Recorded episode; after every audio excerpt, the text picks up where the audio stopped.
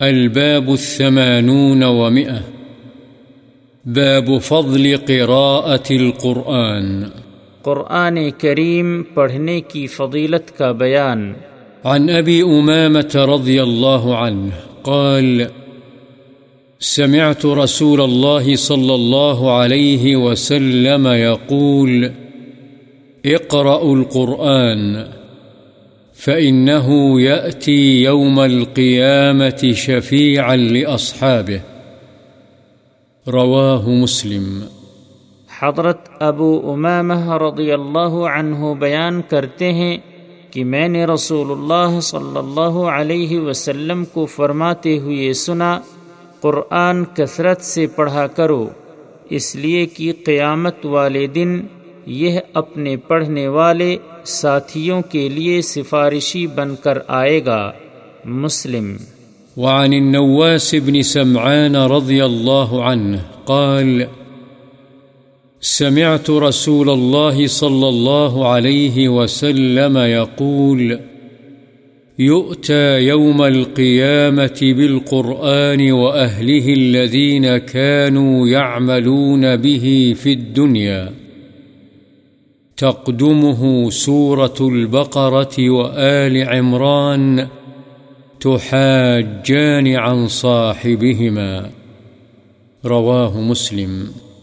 حضرت نواس بن سمعان رضی اللہ عنہ سے روایت ہے کہ میں نے رسول اللہ صلی اللہ علیہ وسلم کو فرماتے ہوئے سنا قیامت والے دن قرآن کو اور ان لوگوں کو جو دنیا میں اس پر عمل کرتے تھے، بارگاہ الہی میں پیش کیا جائے گا۔ سورہ بقرہ اور سورہ آل عمران ان کے آگے آگے ہوں گی، اپنے پڑھنے والوں کی طرف سے جھگڑا کریں گی۔ مسلم۔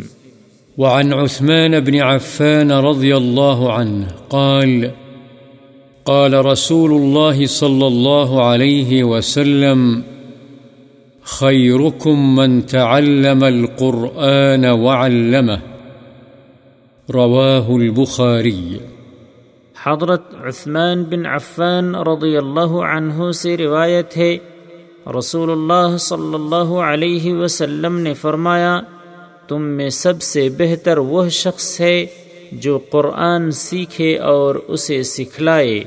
بخاری وعن عائشة رضي الله عنها قالت، قال رسول الله صلى الله عليه وسلم، الذي يقرأ القرآن وهو ماهر به مع السفرة الكرام البررة، والذي يقرأ القرآن ويتتعتع فيه وهو عليه شاق له أجران متفق عليه.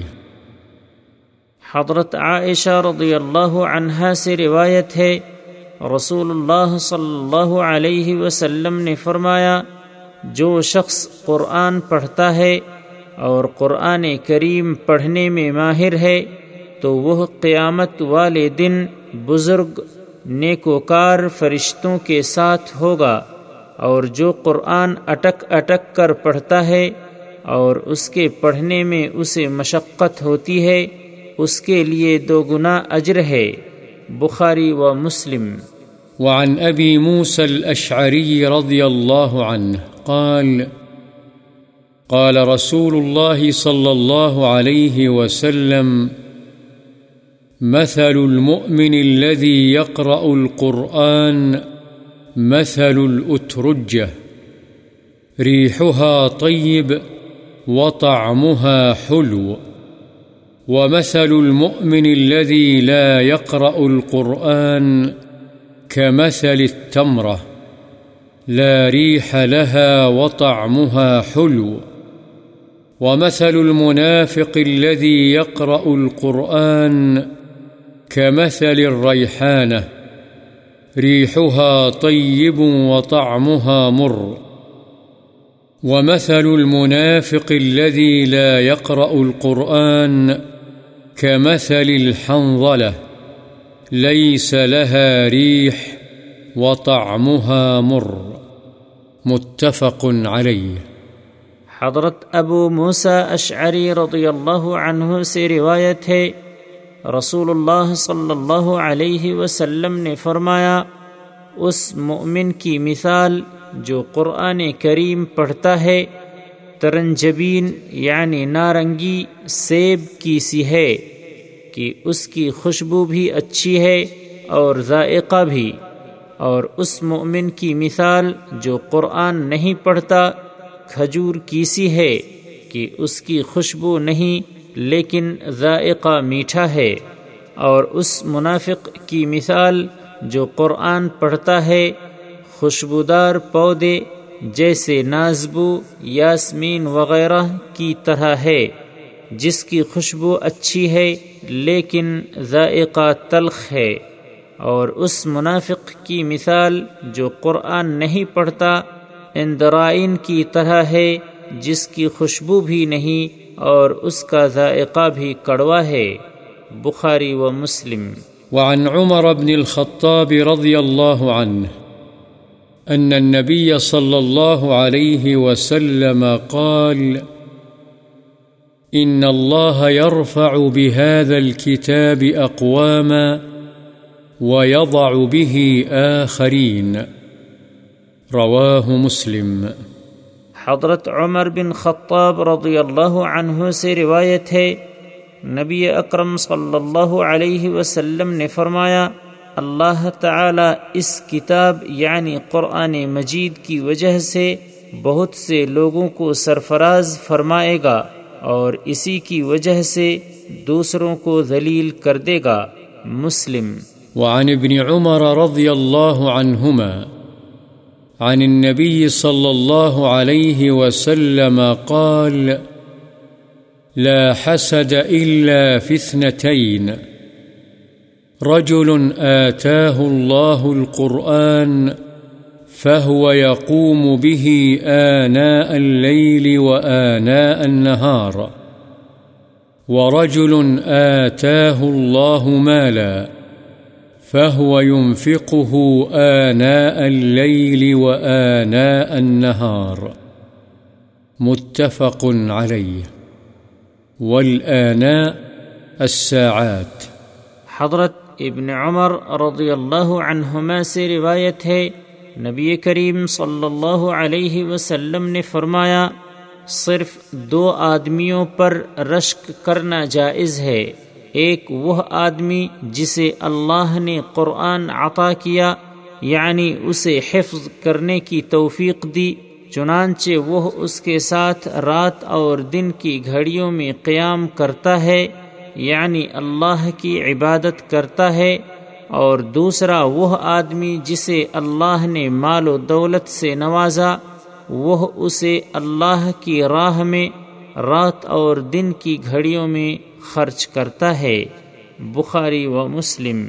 وعن البراء بن عازب رضی اللہ عنہما قال كان رجل يقرأ سورة الكهف وعنده فرس مربوط بشطنين فتغشته سحابة فجعلت تدنو وجعل فرسه ينفر منها فلما أصبح أتى النبي صلى الله عليه وسلم فذكر له ذلك، فقال تلك السكينة تنزلت للقرآن. متفق عليه.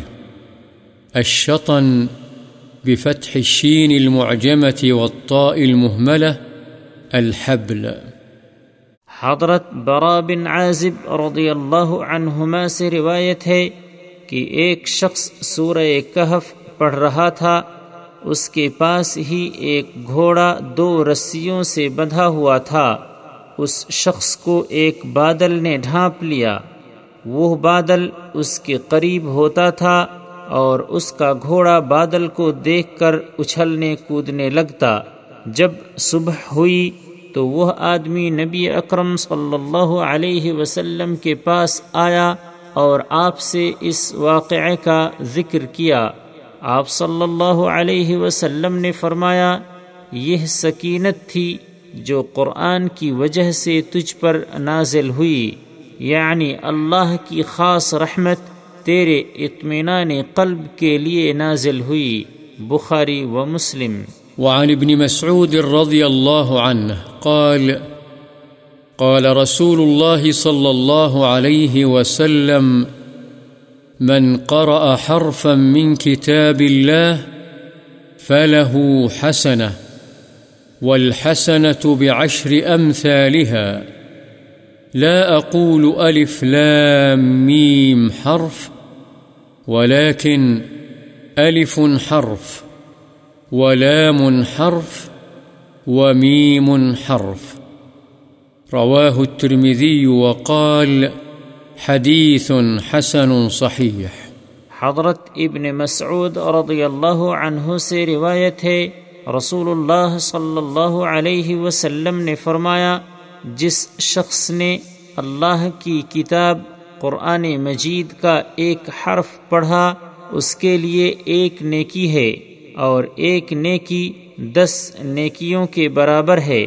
میں نہیں کہتا کہ الف لام میم ایک حرف ہے، بلکہ الف ایک حرف ہے، لام ایک حرف ہے اور میم ایک حرف ہے۔ اسے امام ترمزی نے روایت کیا ہے اور کہا ہے، اس کی سند حسن صحیح ہے۔ وعن ابن عباس رضي الله عنهما قال قال رسول الله صلى الله عليه وسلم، إن الذي ليس في جوفه شيء من القرآن كالبيت الخرب. رواه الترمذي وقال، حديث حسن صحيح.